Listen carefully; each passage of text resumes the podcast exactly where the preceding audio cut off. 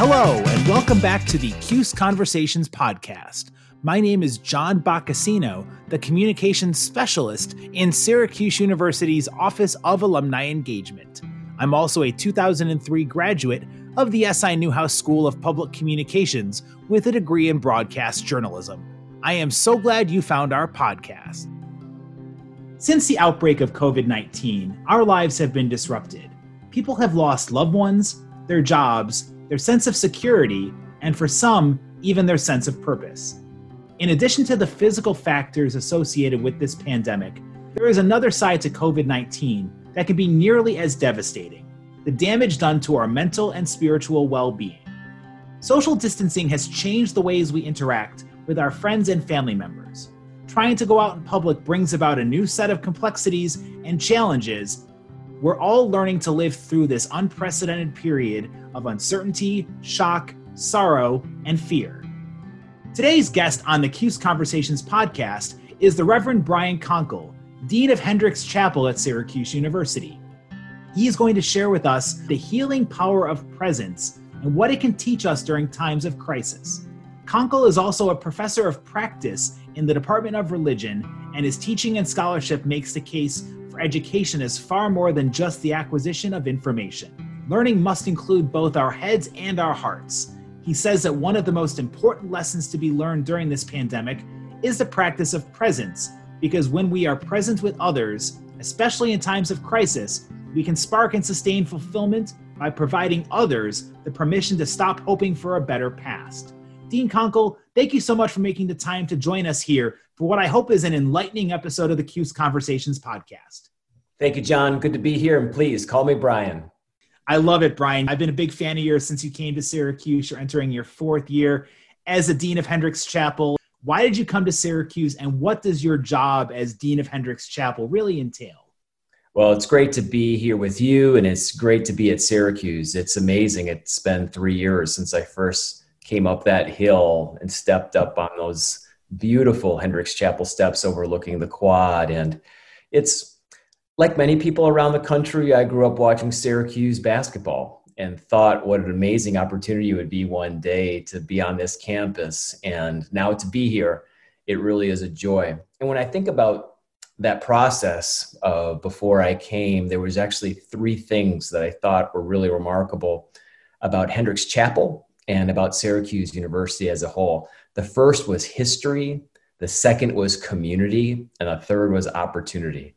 Um, speaking of Hendricks Chapel, created in 1930 as one of the first interfaith spaces in higher education in North America, where people of various religious and spiritual perspectives could come together to deepen their roots and to expand their reach. It's in a remarkable, remarkable history.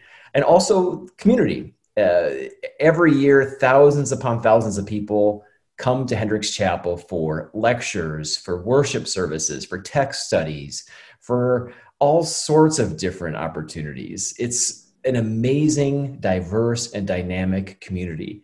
And thirdly, I saw a tremendous opportunity um, to work with Chancellor Syverud, to work with uh, colleagues on the executive team, Chancellor's Council, and an amazing group of chaplains, religious life advisors. I really felt like this was the right time to be here. And it's been an amazing three years. And what we see ourselves is, is the spiritual heart of campus, not just physically located in the center, but as a reminder of how is it that we get into the center of who we are as humans, that we're not just brains, as you said in the introduction, but we're also hearts and how it is that we ensure that our graduates receive far more than just a ticket to an entry level job, but our graduates receive trajectories towards an extraordinary life. So it's a real honor to be in Hendricks Chapel, and and I feel like especially right now, our work is as needed more than ever. Brian, and, and I really appreciated you sharing some of the background of both Hendricks, its rich history, and also why you chose to come to Syracuse. I do want to go back real quick to one comment you made about growing up watching Syracuse and the Big East in Wisconsin. Did you have a favorite basketball or football player or moment or memory uh, from yeah, watching the yeah. Orange? yeah, yeah. You know, I had a lot of favorite players. Like, uh, you know, for me back in the day, when you think about, it, I can go on and on. I mean, Derrick Coleman, Billy Owens, Rony Seikaly. I mean, I remember watching those games and. Uh, it was it was remarkable, and now, of course, when you're looking at football, Don McPherson, of course, Donovan McNabb, these were just national, larger than life figures. And, um, I, you know, I grew up in a real small town in central Wisconsin. Um, you know, would I joke about it? I could not only fit my town, uh, you know, I could fit, you know, 20 times the amount of my town inside, inside the dome. And so it was just a larger than life place. And to be here now, uh, it's it i really do pinch myself to think what an honor it is to be here. And what i've since learned it's more than just big fancy buildings and great games and things like that but it's really i've met some amazing people extraordinary faculty extraordinary administrators staff and my family's fallen in love with the city of syracuse and with central new york. And this is a beautiful place to be and we we really do love it here. Well you talk about uh, pinching yourself over the the perspective of being here at syracuse and working for again you know the hendricks chapel is such a, a, staple on campus along with the with the dome out there. And and we talk about you know that perspective of of staying in the moment and and the power of presence obviously, Brian, none of us were around during 1918 when the Spanish flu was the last pandemic that ripped through our country and ripped across the, the, the world, really bringing devastation and, and destruction to society. As we're dealing with COVID 19, um, you talk about the healing power of presence. What can that power of presence teach us during these times of crisis? Sure. Well, first of all, just to all those who are listening in who have been having a difficult time, just want to, of course, share that you are in my prayers and we are here for you. And to know that this is such an incredibly difficult time for so many people on so many different levels. And as I think about how it is that we best respond in these difficult times, there's one, I would argue, ultimate promise that we can give to one another, and that is the power of presence. Presence is precious. And presence isn't just about being mindful of the moment that we find ourselves in, but it's also about sharing in the experiences of others. So, again, presence isn't just sharing physical space. Um, as my own wife would say, I could be physically in the room with her, but, but not mentally, you know, on my phone or my brain is somewhere else. So it's it's it's beyond physical presence. It's about shared experience, and it's about being with other people. And I think it's about who we are as humans. I think that we were created as relational beings and how it is that we accompany one another through not just challenging times, but also very much gratifying, fulfilling, and celebratory times when we can physically or metaphorically, spiritually hold someone by the hand and journey with them. It's saying, I'm here for you, I'm with you, and I will not forsake you. I think that that's a powerful, powerful thing that we can do for each other. And it's a power thing that we can allow others to do for us. It really is. It's a powerful message of, again, appreciating the loved ones that are around you and taking time to just take stock and celebrate even though things are uncertain, there still are blessings that most of us are fortunate to still have in our lives. But given that there is so much uncertainty around the future of COVID 19 and its impact on our lives, what advice do you have for people who are looking, are struggling to stay in that moment and to find that presence? Mm. Well, there's a couple different things. I think, first of all, is to pay attention. Uh, one of the things we talk about here on campus when we talk about these words like religion and spirituality, what are we actually talking about when we're talking about religion and spirituality? And much of spirituality is about paying attention. It's about paying attention to what's going on in our hearts, in our minds, and in our relationships. So the first thing is is to essentially flip on our spiritual lights, to come out of the dark and to say, how am I feeling? Where am I at? And to be mindful of that. And then the word religion itself comes from the Latin religare, and it means to connect. And I love the etymology of that word because it forces us to pay attention, therefore, to what we are connected to and how we want to be connected. So, in this time of COVID 19 and the far other crises that we're dealing with, from racial injustice to economic disparity to climate change to everything that we're experiencing right now, I would argue that presence, acceptance, is the foundation by which we build a better future together. It's the moment that we stop hoping for a better past. We accept our presence and we build towards a common future.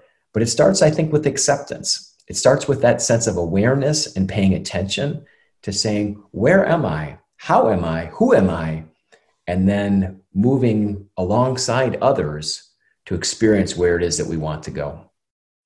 Because really, Brian, and again, I'm so glad to hear you talk about it's not about looking back as to what we've dealt with at the beginning of the pandemic. We all are in this together. We are all trying to advance and move our society forward. And whether you're in a small rural community or whether you're in a big metro hub like New York City, the challenges are all the same. We're all still dealing with a lot of the same core issues of keeping our loved ones safe, our family safe, putting food on the table, and keeping yeah. that roof over our heads. So it can, but it can be it can be really easy to get distracted in in the big term. I find, and I know you're an ardent believer in this too, of the power of just like take a deep breath yeah. stay in that moment like we talk about the power of presence yeah. why is that so important to really take pause and uh, and try to remember that even though things might feel out of control you know just if you take a deep breath you can try to attack what you're facing. That's a great question.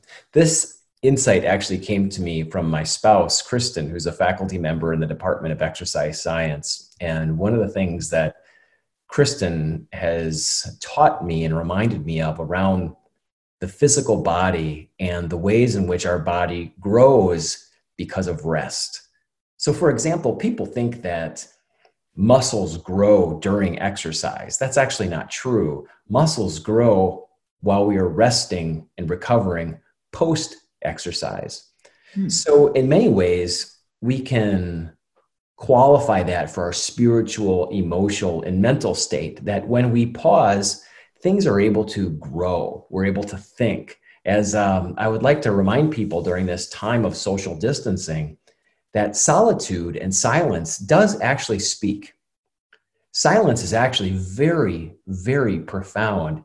And when we're willing to shut out the noise of cell phones and TVs and radios and all this clatter that we've got going on in our lives, I would argue it's often noise pollution that we fill ourselves with Silence will speak. And silence will inform us, it will form us, and it'll even transform us to have deeper thoughts about who we are, what we value, and the direction we would like our lives to be. And one of the consequences of this particular crisis is clarity.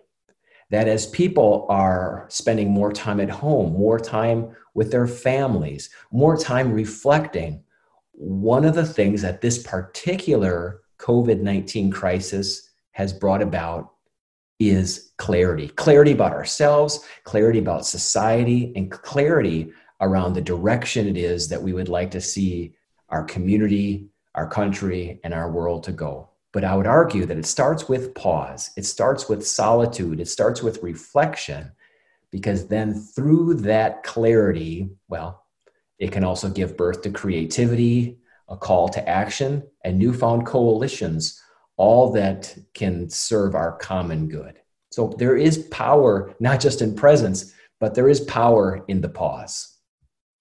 I think a lot of times people, especially I know whenever I have a situation to deal with, I want to rush headlong, head first, and try to tackle whatever that problem might be. And there's some merit to that, but especially in times of a pandemic, in times of, of a crisis, you're right. Sit back, take a step back, take a pause, and take stock in what we're doing because you can make some missteps if you rush into something, but taking your time and taking a calculated step, that's invaluable. And how did you learn? You mentioned your wife. What kind of role has she really played in helping to yeah. pull out some of these gems? Because you, you you're so respected on campus and with your philosophy. I, I imagine she uh, gets credit for being the better half.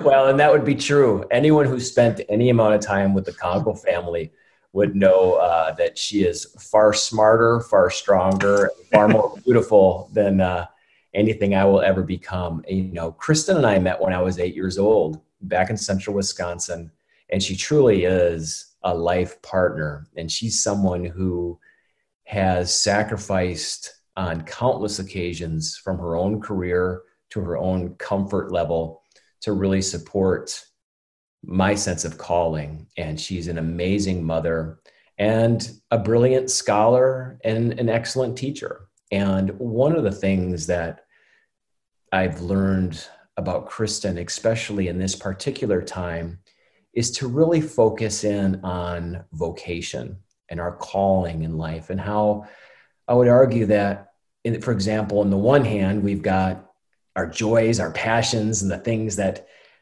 fill us with life. And then on the other hand, we have what are the emerging needs of the world.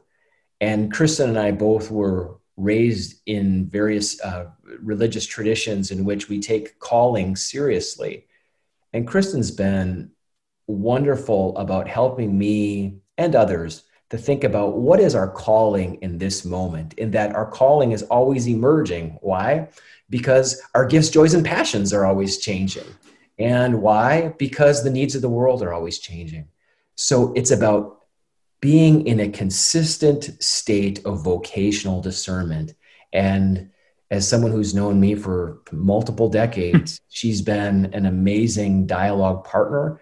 And of course, like a great life partner should, uh, she challenges me and pushes me and prods me, not just to do my best, but to ensure that I'm living into my calling at Syracuse and helping to bring uh, bring the best out in others. We've talked so far, Brian, about uh, some of the sacrifices that have been made, and and, and there was a really poignant piece that you penned uh, for Syracuse.com where you're talking about how, despite the fact that many of us have suffered losses, whether they're financial, whether they're friendship or family members who have passed away, or even disruption to our day to day routine this disease of COVID 19 can't cancel what matters most to us, like our relationships and our faith. What did you mean by that about the pandemic not being able to cancel what matters most to us? Yeah. I really struggled when writing that because I did not want to feel ingenuous to the losses that people have suffered. Many people have lost a great deal. And I feel terribly for that high school senior who wasn't able to walk in person for their graduation. I feel awful for that senior music student who had a recital planned and it didn't go the way that they wanted it to. And the list goes on and on, especially when we think about those who have lost loved ones and who have lost their jobs. And so, what I mean by that is that while we should take seriously that which has been lost, and feel compassion for those who have lost significant portions of that which matters most to them. What I was thinking about in that piece was who are we actually as human beings? And I was reminded of, you know, one of the things that in my role is that I'm around a lot of funerals. And one of the great honors of my life is that I get entered into those moments where people have to say their final goodbyes to loved ones um, before they pass from this life on to the next. And one of the things that I tell people is that I've been to hundreds of funerals in my life, and not once have I heard someone stand up at a funeral and read the resume of the deceased. And never once have I heard someone read uh, the net worth of the deceased or the bank account balance of the deceased. so what tells me is that in times of crisis, it forces us to think about what matters most. And so, what does matter most? What do we value? And I would argue that at our core being, it's about relationships. It's about who do we love and who loves us in return and COVID 19 is not going to cancel that. It's not going to cancel who I love. It's not going to cancel who loves me in return. In fact, what it might do is help to clarify those things, spark and sustain those things. And so the writing was meant for us to say ultimately, we cannot choose our circumstances, especially in a pandemic, but we can choose the ways in which we react we can choose our attitude, we can choose how we treat one another, and we can choose the extent by which we love others and are willing to receive love from others. So it's pretty remarkable. When I wrote that piece back in early March, I, I, I couldn't have imagined that we'd still be thinking about it, quite frankly, in such a way here in mid August. Um, but uh, here we are. And um, I'm thankful for the reaction that it received then and continues to receive now. Yeah, it's definitely worth uh, anyone who's listening, it's worth your time to go back and really outline some of the steps that, that Brian talks about. And, and, and it's almost like the, the steps of dealing and coping with this pandemic. There's some really helpful tips and best practices to apply to your life. And and one of the ones, Brian, that really struck well with me was community. And we're all struggling with how do we replicate that community, um, especially now things have opened up a bit. Uh, New York State has been reopened for a while. We have been able to get back out there and socially distance at some restaurants and, and some places that we like to go pre pandemic, but there's still a struggle to get that sense of community. Mm-hmm. How important is it for people to find a community, even if it's a new or modified version of their community in this pandemic life? Well, create community is central to who we are as humans. Uh, for me, as a Lutheran minister, I think about who God is and the relationality of the, the Holy Trinity, and I think that we in humans are the same. That, for example, I can't be a father without children. I can't be a child without parents. I can't be a spouse without another spouse. I can't be a brother without siblings. So, as they would say in South Africa, um, the great concept of Ubuntu, a person is only a person through other people, which means we need each other to become ourselves. So, while we can socially distance, we do not spiritually distant, which means we recognize that we were actually created to be in community. I think that's core to who we are as humans. Now, that doesn't mean that we shouldn't spend some time in solitude and to be alone. I mean, look, even in the Bible, Jesus goes off by himself to pray and takes a little bit of alone time. That's cool. But also, at the end of the day, we were formed for relationships. And I think this is so important because isolation I would argue, is antithetical to who we are as humans. To be isolated creates other I words, quite frankly ignorance, indifference, and I would argue even injustice. And this is not surprising as to why we've seen such a spike in mental health issues in the last five to six months post COVID 19. We're seeing, especially 18 to 24 year olds who have reported over the last five months 75% in the United States mental health episodes. 75%. We've also seen between the ages of 18 and 24, 25% have had suicidal ideations. So this pandemic is not just about a physical virus, it's also about a social and spiritual virus. We're seeing the consequences of extended isolation. So I think it's important to reach out to others and it's important to allow others to reach out to you, whether it's connecting by phone, connecting on a Zoom call, um, taking a socially distant walk together, trying to be in community because we were created to be in community. And so, my hope is that for listeners to find those ways to connect, to find those ways to build community, because we do we do need others to become ourselves. It's who we are as humans, those relationships and those connections. I want to I want to play off of that, Brian, with my next question because yeah. every aspect of life has been challenged during COVID nineteen, and and and the spiritual, the the faith based community has not been immune to that. What do you think with Hendricks Chapel for this upcoming academic year? How will the chapel be able to embrace the challenges of still offering those great services while maintaining social distancing. Yeah. I'm so proud of our team of chaplains and staff and religious and spiritual advisors. They've you know, they've had to turn on a dime like many of us. And so all of a sudden we are in mid-March and flipping so many programs and services from these in-person ceremonies, many of which are practices that have really been set for decades and for some hundreds of years these ancient liturgies which are beautiful and meaningful and all of a sudden it's placing them on Zoom or Instagram Live or Twitter or Facebook. And what I found was that although the how of chaplaincy or the how of religious and spiritual life had changed, the why certainly had not. We thought, how do we continue the mission and vision of Hendricks Chapel when the circumstances and conditions of Hendricks Chapel and our campus have changed?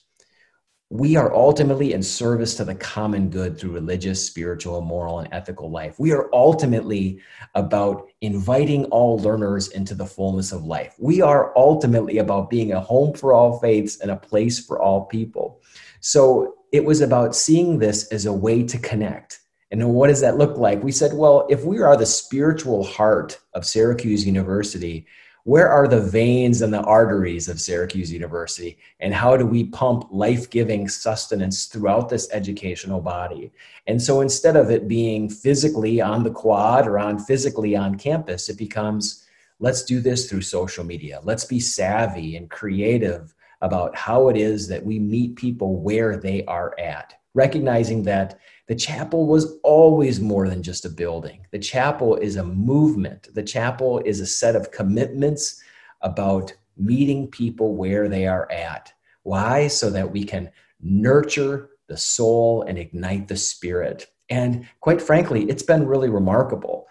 I suppose in part because we are in a moment where people are asking those questions, who are asking around their deep meaning and purpose. And so the the soil is fertile if you will to have deep religious and spiritual conversations. But also i give our staff a lot of credit. I mean each week thousands of people are engaging with our programs and services through facebook twitter instagram uh, various platforms that i'm not even sure how they work. And as students come back to campus and as we live into the complexities joys of this fall semester uh, we will continue to do everything we can to, to meet students where they're at and to follow our mission and vision so that our students are cared for and we're giving them, I would say, safe spaces, but also brave spaces so that they can embrace who they are and live into who they're being called to be. Brian, it's commendable, and I'm glad you gave a shout out to your your staff and your your talented workers behind the scene. There's so many things that have to go into transforming in-person programming to that virtual landscape and hopefully we're not stuck in this socially distanced environment you know for for quite some time down the road. But i know i have all the faith in the world that hendricks chapel is going to keep taking those steps to connect and engage with students and alumni. I want to take you back real quick to a history lesson for for yourself for our listeners when was that moment that you realized you had a passion for service and for faith and oh. for really this calling that you're in right now? well, we're gonna have to turn this into a three-hour podcast for this. Uh, you know, uh, I got uh, time. I'll give you. I'll give you the short version, and uh, the short version is is my own undergraduate experience. Um, I'm a proud graduate of Viterbo University, a small private liberal arts college in La Crosse, Wisconsin, of the Franciscan Catholic tradition. And one of the joys of being at Viterbo in that Franciscan tradition was having a theological, religious, spiritual backbone to their mission and vision. And during my third year of that experience, I had an amazing campus priest named Father Tom O'Neill, and he accompanied me in a way that changed my life. He inspired me to answer the calling for my life. I changed direction. I was pre law, I was a criminal justice major, and helped me to have the courage to share with my basketball teammates, my roommate, my girlfriend, who was uh, my wife, who's now my wife, um, um, that this was the direction. And and life life took off and so, you know, I never would have imagined back then that ministry would take me to service in South America, service in South Africa, service in Wisconsin, Minnesota, and now central New York. And, but at the beginning of it, it really helps me here at this moment of it. I am a personal recipient of the power of religious and spiritual programming on a university campus it changed my life. And when I think about the way that Father Tom changed my life, that's part of the gift that I want to share with our students, whether it's Christian students, Jewish students, Muslim students, Buddhist students, whatever it is that students are coming at. I want them to have safe spaces and brave spaces where they can embrace who they are and feel inspired to live into the fullness of life we are we are very blessed, Brian, that you decided to abandon the pre-law. I mean, I'm sure you would have made you would have made a great defense attorney or a prosecutor, but well, I think you're. That's, that's, also something my wife uh, has said. She said, uh, "Yeah," she says, I, I, I maybe take out my litigation itch out too much at home every once in a while and trying to argue my case. But uh, again, another conversation for another time we we are very blessed that you chose to uh, to pursue this route here as a dean of Hendricks Chapel. And uh, Brian, I want to thank you so much for coming on the podcast today. You've given us some really powerful and poignant lessons to take with us about the healing power of presence, staying in the moment, finding community, and really just trying to navigate our way through these uncharted waters. Thank you so much for your insights, and I wish you nothing but the best with the chapel and everything moving forward. Thank you, John. Thank you for all that you are doing. Wish you and your loved ones all the best. Thanks to all of our listeners. Be well, be hopeful, and God bless. Thanks for checking out the latest installment of the CUSE Conversations podcast. You can find our podcast on all of your major podcasting platforms, including Apple Podcasts, Google Play, and Spotify. You can also find our podcast at alumni.syr.edu slash CUSE Conversations and anchor.fm slash CUSE Conversations. My name is John Boccacino signing off for the CUSE Conversations podcast.